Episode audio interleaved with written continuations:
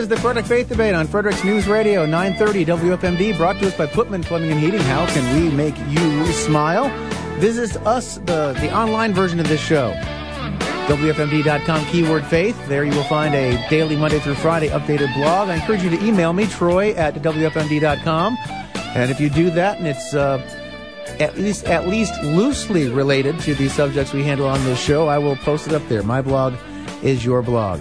What am I reading these days? Well, I finished reading C.J. Mahaney's Humility, True Greatness, which is kind of ironic these days, but it's a, it's a very good book and a reminder that uh, even those of us that know a lot about the things that we're supposed to do and can argue them well still struggle in areas in our life sometimes. Yeah, yeah. Writing the book on humility has got to be, you know, the most difficult thing ever. C.J. Mahaney, unfortunately, yes. has, has, had uh, some acute accusations against him in that area of not being very humble. Yeah. Um, not, but uh, regardless, the book is good, and I'm sure that C.J. would say, "Yeah, you know what? The book was good. I need to follow it better than I did, probably." So, isn't that true for all of us? Amen. So, Jonathan Schweitzer, senior pastor at Crossroads Valley Chapel. Thank you for being on the show again, and my friend. The founder of the Frederick 48 Hour Fast. Oh yeah, which will be on September 27th and 28th. Oh, so you got the dates is now. when we're going to do it. And so Okay. I actually need to talk to Bob Miller and Blaine Young and and uh, verify that they will uh, let us do it on the air those days. September 27 and 28. Those are those That's are good. It's, one week after the fair. right, which people need to take a fast. That's what I was fair. thinking. Totally. They, they will have stuffed themselves, and it will give them a chance to get back on their uh, healthy diet. Now, uh, 48 hour fast uh, started last year. Yep. It was in response to the Frederick County Commissioners needing to cut all the funding, or at least claiming to need to, to cut all the funding to the social agencies uh, in the county. Do you know that Pittsburgh last year did a one day give day and they raised three, no, sorry. Let's see if I get this number right. $5.9 million dollars in one day. The first year they did it, they raised Wow. over $2 million. In one day, they raised $5.9 million. They had $750,000 matching grant. Uh, on the front end of that, and that brought them up to 5.9 million. And that's similar to what we're trying to do here. We're saying everybody on that day give as much money as you would uh, spend on food for And the reason hours. there's this need is, you know, there's organizations, religious coalitions, Salvation Army. Uh, I mean, all these different organizations that, that are helping to feed the poor, care for the poor, uh, provide for you know job training for the poor, whatever. All these things that are helping those that need help amongst us. Uh, the people that the church should be meeting the need of, to be quite frank, um, you know, they've been helped through a lot of um, secular money, through tax dollars. And of course, the economy is tough, and budget cuts have to be made. And and the county commissioners last year said we just don't have the money anymore, and they slashed by hundreds of thousands of dollars. And so there was an attempt made to meet that need. It wasn't met fully, but it was met partially. Uh, there was some success last year. This year will be even better. And the idea, the concept is that people would, they might literally fast, but they would at least calculate in their mind how much do I spend on food in two days, and however much money that is, I'm going to give it to the cause. Right? That's kind of the idea. So that's got to be between fifty and hundred dollars, depending on you know your lifestyle and your family size, somewhere in that range. So if you don't have the money, like, oh, I just don't have the 50 bucks, then don't eat for two days and send in your 50 bucks. Yeah, whatever Right? it is. That's right. Many people won't, but many people will. But the idea is that we go without to remind ourselves what it's like for those people. Now, you had a website up last year. Is that problem. website still up and active? That it's still up. It's still active. You can still give through that website. so you don't have to wait till September 27th. That's right. You could go to, what, it's just frederick48.org. Frederick48.org. Frederick48.org. Though it's not updated for the new uh, right, year but they yet. can still link to all the different places Absolutely. to make their donations and Yeah, that sort of that's stuff. correct. All right, there you go. All right, so what we're talking about now is the end of the world. That's right. Huh? Happy It's- That's appropriate. Happy times. 2012. So what we're here for is I know who you are. We win. You went to church, you know, back on December 25th, and you went to church on Resurrection Sunday, and you're like, okay, I'm good. No, no, no, no. So this show is going to guilt you back into the church pew this week, next week, and every week because he's coming. He's coming back. He is coming again. Dude, we should like make commercials together. I mean, I mean, we could really sell some stuff together. He is coming for you. I'll be the sound. You be the. He is coming like a Son of Man in the clouds. so anyway, last week in the show we were talking about this, and Jonathan referenced uh, Matthew 24, in which Jesus is referencing Daniel. I think it's chapter seven. Yeah, right? I believe That's so. correct. Yes. Uh, so uh, with the whole Son of Man coming on the clouds and all that sort of thing, and Jonathan used the word par- partial preterist. Basically, I'm gonna have to do like last week's 27 minutes Yeah, yeah. in like in 30 seconds. Yeah, ready to go. Uh, but the, the gist of it is Jonathan is saying, look, everything that needed to happen for the most part, with maybe a couple of little small exceptions, happened by AD 70 when the uh, the temple in Jerusalem was destroyed by the Romans. All right, Jesus said, before this generation passes, this not a stone will be on another in this temple, and sure enough, in AD 70 that happened. Yeah. And so that informs his opinion on what the how to understand the end times, Yeah. eschatology. And and Mark. Uh, or, or Mark Troy Wallace was saying, "I agree with you. I'm going to call you Mark from I don't know now where on. that Troy. came from. Mark. I don't know why. You think Yeah, could- my name should be pretty easy for you to Yeah, my remember. I have to say. I always wanted to be named Mark. That's what it is. So I don't know. So, uh, uh, Troy Wallace was, was saying that. I think that just what I, was, I, uh, what I was about to say was, Jonathan, you're kind of on the mark. Yeah, That's where Yeah. I was going with that on a lot of this. But you're wrong. just don't enough. go far enough. You're you're wrong enough that I can't say that I'm a partial preterist, and I can't say that I'm uh, going to lean in an millennial direction, which is what a partial preterist position would tend to to carry with it. Yeah. and we just we defined all that last week. So you know, if you missed it, too bad. So go back and listen. That's So why now- people Right, yeah, go back you to listen for the podcast. because our shows are interesting And enough we- that they're like they got to and hear we're what hoping was to have just those said. backwards. podcasts fixed any day. That's which- right. Which might be like a millennium. Send in your email. is that going to be literal, or is it just going to be a really How do you long time? Millennium. It comes down to that. So Well, I, I listen. What I wanted to pick up on was what I was talking about with coming and going, and Jonathan brought up, you know, that this Greek word, which Yeah. I don't know what it is. Do you know what it is? Erchomai. What- no. What? Erchomai, Yeah. Okay, uh, say that one more time to for the me. Father. Erchomai it means to Erchomai. come, to go, to travel. Yeah. And that's So- where I think our first show we were talking about the beauty of nuance. Yeah. And, and I think that this is where Yeah, one of yeah, those yeah, nuances totally. come into play. I also think that you were talking about the Son of Man coming or going on the clouds of glory w- implied judgment, which I also agree with. Yeah. And what we see here when when when By the way, Jesus, that's a real quick Yeshua, aside, I wanted to say this last week. Hold place here, comma. Got Remember it. the fucks. I don't want you to lose it. But God, how did you mean come? Because there are. I'm babbling now. There are examples of God coming and represented, being represented by a cloud, and it's not in judgment. That's true, Right? but it always the pillar of the represents. cloud leading the Israelites through the wilderness. true- There's true. The Absolutely. presence of God fills the temple. and the tabernacle. That's In- true. In And both the places, the in- the in- But, ministers but can't when it talks about right, that's true. But whenever it talks about the Lord's going to come in the clouds of glory, on the clouds of heaven, in every one of those places, it deals with judgment. well, and it is true that He dwells in a cloud in in His holiness. We see that in the Yeah. tabernacle and all those. well, in. Isaiah six. Yeah. But I also think that uh, that the um, you were saying we see it, we see judgment on Israel absolutely in 70 AD. We absolutely do. Yeah. I think that when Yeshua is talking here at the end, well, towards the end, I guess, of Matthew 24, Yeah. and specifically in verses 37, 38, and 39, he's talking about as in the days of Noah. Now, as in the days of Noah implies a world cataclysm that we haven't yet seen in 70 AD. We certainly see a great judgment and cataclysm happen in Israel and the destruction and loss of the temple. I think, Jonathan, and this is where I agree with you and yet disagree with you, that we also have to deal with the worldwide implication that we see in Noah. It's like, I, I was thinking also of Peter's, uh, Peter in Acts 2 stands up and says, this is the fulfillment of Joel 2. But he can't mean that in its totality because Joel 2 says the Spirit shall be poured out on all flesh. Well, when we're looking at Acts 2 in the context of Shavuot or Pentecost, in the, in the Temple Mount area, we see 3,000 people.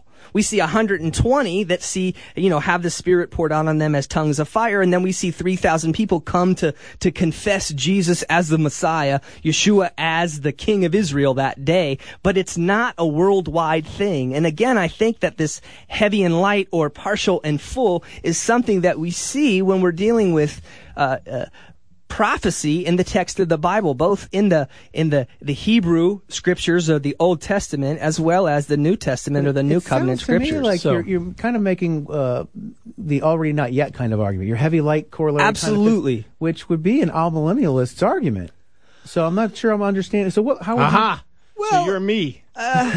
So I'm trying to understand. The, uh, you, you're not defining yourself as a partial. Here, or let me say So it what- this way. I see the kingdom of God from Genesis to Revelation as stages. The first thing that we see is God through the figure of a man appearing to the patriarchs of Israel and reintroducing himself after the expulsion from Eden. And then we see God taking the descendants of those patriarchs, turning them into a people where he inhabits he brings his presence down in a more corporate way in the That's a big- tabernacle and then the temple. The figure of the man. Which figure of the man you're referencing there? Uh, what's often in the with Abraham. English Bible translated as The uh, angels. the angel of the Lord, or the messenger of Yud He Vav He. Okay. Uh, we see the patriarchs interacting Asher with just wrote a book on this. You got to get a Yeah. copy of it. no, but I'm- ate- I'm- who ate lunch with Abraham. But I'm wondering why we- ReviveIsrael.org. Why would we start ten chapters in? Why not start in Genesis one and two? Well, I think we see that in Genesis 1 and 2. We see uh, God in the form of a man walking in the cool of the garden with Adam and Eve. We do. Okay, we see now that. we It's right. there. It's right Yeah, there. Are you satisfied? Uh, I guess. Okay, go ahead. So, anyways, the stages thing. We see uh, God then takes the goes to the next level and puts His presence in the temp in the tabernacle and then the temple with a people in Israel. Then we see another stage where God inhabits a human form so much so that He gets born and He has a name. His name is Jesus. He He promises the Holy Spirit, the the Ruach Hakodesh, the the holy presence of God to His disciples if they tarry in Jerusalem. They see that in Acts two, and we see what what what many describe as the indwelling presence of the Holy Spirit in a people. Then we see the next stage, which is primarily through Peter and Paul's interaction with the non-Jewish people. We see the presence of God now extending beyond the boundaries of just the people of Israel into Jerusalem, Judea, Samaria, and to the ends of the earth. Then I see another stage, which is Jesus sitting in a chair in Jerusalem, administrating justice over the face of the earth. And then I even see a final stage to that, which is him putting all things under his feet and turning the kingdom over to the Father, and thus fulfilling his purpose in serving the Father. I mean, it's, it's, it's brilliant, and so that's why I see stages. I mean, you can see some parts of some things in almost all of that. Now, don't take that too far. I'm not trying to make the most broad statement possible and expecting it to apply to every pro- prophetic declaration from any part of Scripture, but it is part of how I see stages. So that's why I can find myself in some positions with Jonathan of we do have a now and not yet approach because we are in a stage of the kingdom of God on earth where his presence inhabits us. There, there's something to be won here. And yet we're still walking out our salvation with fear and trembling. It hasn't come all the way full yet. What is the fullness of that salvation that we're wrestling with in, in, in fear and trembling? I see that as Jesus coming and starting to spread his rule of peace over the earth for a thousand years, and then the last enemy that's defeated is death, and then he turns the kingdom over to the Father, etc., etc. So my approach from Genesis to Revelation is one of, of the kingdom of God in stages, and I see Jesus' purpose as uh, one of the stages. Now it was the greatest stage, and I could say that Jesus has been involved in some ways all the way since Genesis 1, and we see that in John 1, that he's the creator, he's the word made flesh, he's all of these things, he's the guy that was, you know, hanging out in the cool of the day with Adam Yeah, other than the you know and having lunch with Abraham. other than the you know the Jesus in the first century is just, is is one of the stages kind of language. Other than that part of it, most of what you said sounded like the kinds of arguments that I hear and read from amillennialists. They're talking about these these these different. Uh, they might they don't use the word stage. That would be the the language di- would be different. But they they talk about this unfolding of the redemptive historical you know revelation of God. There's a redemptive history, and God provides evidences and windows into that at different periods in time Right. throughout redemptive history. And so, what we have in the garden, know, we have God cre- makes His creation, and it is good. It is very good. And so, that's a representative of of God's kingdom. God's ruling there, and there's no sin yet, and everything's good. And He gives authority to man to now rule over the kingdom. Right? He says, "Okay, now you guys are in charge. You are Sure. my." You are my uh, my my staff bearers. I'm giving you control here, and they screw it up.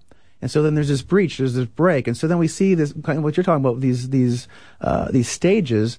Uh, these Does pic- yeah, anybody these that talk about the stuff though not talk about different stages of history? like in the in the in, you know, the temple, Like You the mentioned temple. premillennialists and all those guys, they, they talk about stages of Yeah, history. right? every- everybody deals with stages. Yeah, but this idea that all these stages are representing something that's kind of already true and not yet fulfilled, that's an amillennialist's argument. and that- Well, right? So Doesn't, I'm- Isn't yeah, the doesn't already- everybody believe? I mean, Already and yet. can you give me an example of somebody that yet? doesn't believe in an already not yet thing? Isn't already n- not yet a particular phrase that's attributed to George Ladd. George Eldon Ladd, Yeah, who was only the last who was not an so. amillennialist. 40 years. He was he was a a, a, a premillennialist, and I also think he was a post-trib guy, but I'm not sure of the trib part. I'm just pretty sure he was a a premillennialist uh, as a whole. So that's my recollection of it, anyways. Well, my understanding of the amillennial, maybe I'm, uh, this could be a hole in my uh, understanding of things, which is very much possible. But the idea of the already not yet is Christ already reigns now. He's already king. Right? He's already ruling. Okay. He's already seated at the right hand of the Father. He is. Right? So he's so in that if if the if we're talking about millennial rule, he already rules, so it's already started. And yet it's not completely fulfilled in the way that it will ultimately be. And so that's the not yet part. And it sounds to me like that's kind of what you're saying. So I'm a little confused on Well, here's the difference with with Jonathan. Here's the thing. I'm just taking the thousand years as literal. You know, we, we, we as creationists want to defend that it was literally six 24 hour days at the beginning of time. And I think it's interesting that sometimes then we take the thousand years from John and want to make that uh, figurative. Now, Well- not all people fall into this Well, category. in fairness, though, Genesis would prime. I mean, there's some poetic, uh, particularly the first few chapters have some have a poetic feel. It's like a poetic prose. But for the most part, people take Genesis as narrative, and narrative is generally understood as more historical. But nobody takes uh, Revelation, John's uh, uh, revelation uh, of Jesus, as as narrative. It's apocalyptic link, uh, literature, so it's very metaphorical. So there's there would but be, it's not exclusively metaphorical, is it? it's, I mean- it's, it's exclusively apocalyptic. Well, I can go with you on The entire book is exclusively apocalyptic. I absolutely agree with you that it's apocalyptic, but I I don't know that apocalyptic absolutely requires exclusive figurative interpretation. There has to be something about it that's literal. Right, but the point is, is that trying to figure out where the one starts and the other one stops Well, can point- tend to be a little bit subjective. with- I, I agree that it's subjective, Yeah. but we have to.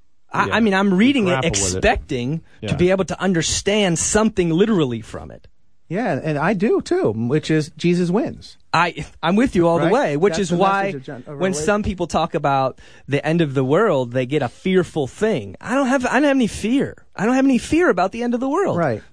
We win. There's nothing to be afraid of. It might not be so my point is comfortable there- along the way. I was just making because there are a lot of people. I know them. There are a lot of people that will that will say, "I believe in a literal six day creation, twenty four hour six day creation." Right. But I also take the millennium to be figurative. And their the the thrust of their argument is going to be it's different kinds of literature. Genesis and, and Revelation are completely different types of literature. They need to be read differently. So there's not. My point is there's not. It, it's not an inconsistency for them to hold those two views.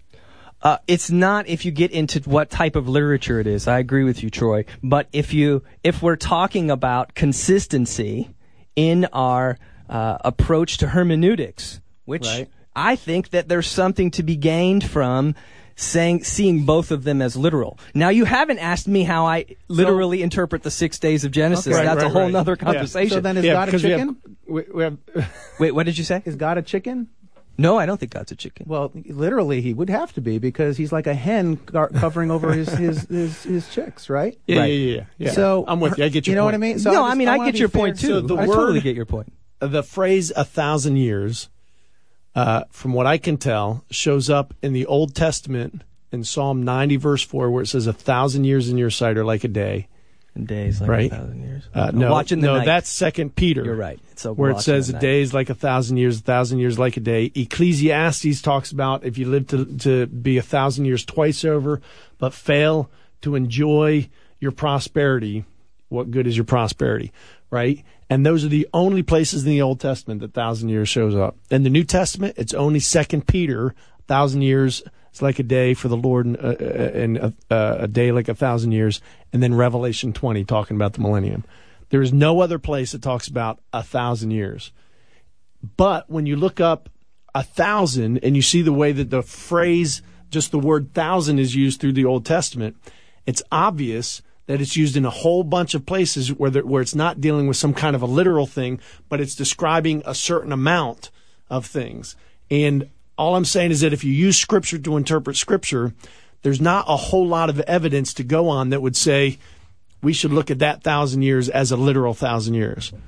I'm not saying that that necessarily means that it can't, it's that, the argument literal. can't Yeah. be made. I'm just saying that, uh, like the Supreme Well- Court discussion about Obamacare right now, you've got a lot to prove as to you know the the onus is on is on you. I feel like to to prove why we should take that particular thousand phrase a thousand and say that that It's it's, really literal. literal. Yeah.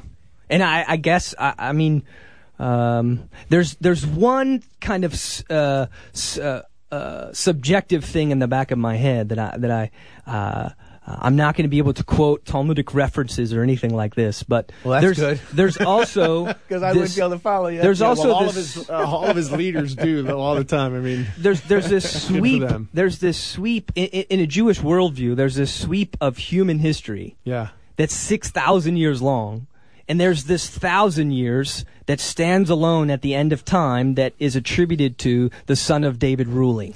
So the Mayan calendar was right. Well- we're coming up on the end of the six thousand Well, right now, baby. The, point is, is that thousand years represents a day. so I don't mean to use the Mayan to somehow A uh, thousand years represents a day. minimize your where the, arguments. thou- sure. the last, the seventh thousand is comparable to Shabbat or or the resting of creation. Right. In terms of the grand sweep of human history. and I can't. I, so again, that I want you to know Yeah. that that's a, a a subjective thing that's informing my opinion on this. Sure.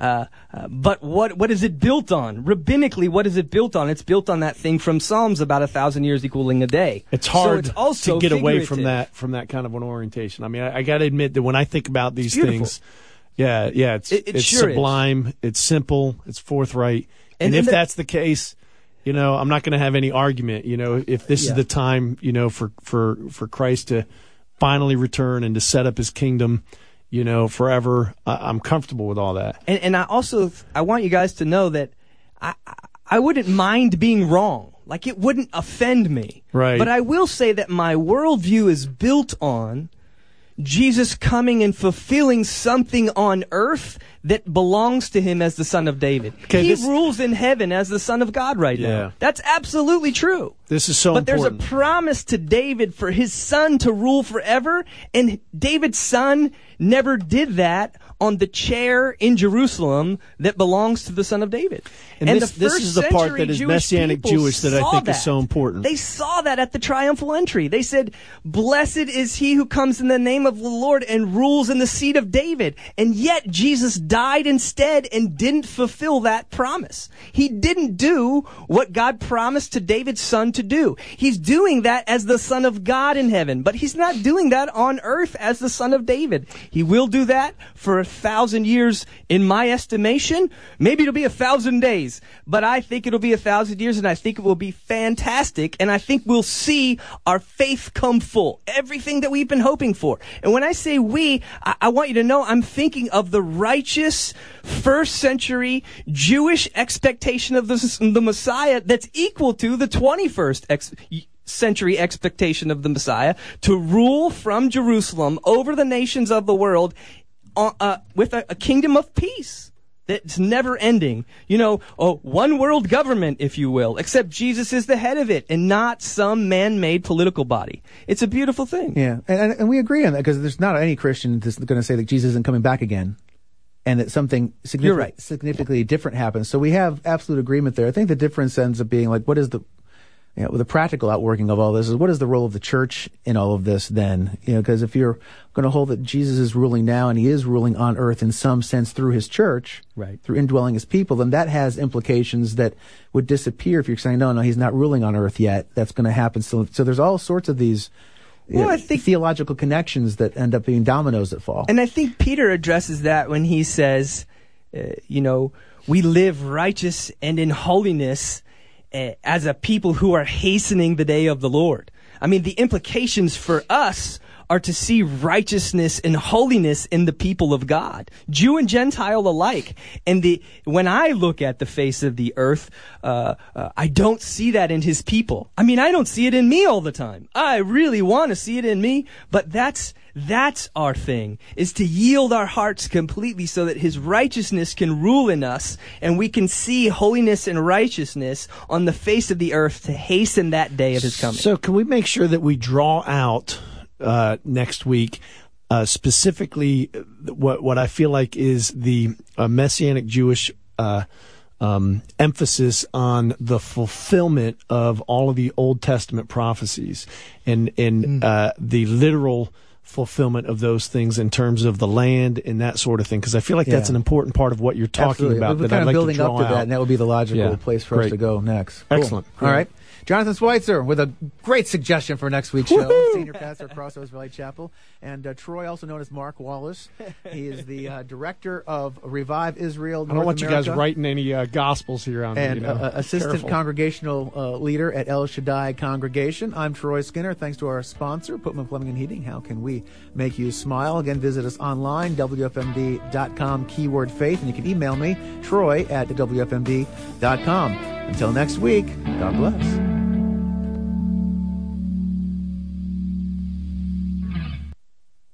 Here at Putman Plumbing, we make a living by servicing our customers' needs, but we make our life by how we service our clients. The Putman Plumbing way combines value, ethics, honest answers, and amazing service because we believe you deserve it. Putman Plumbing, how can we make you smile?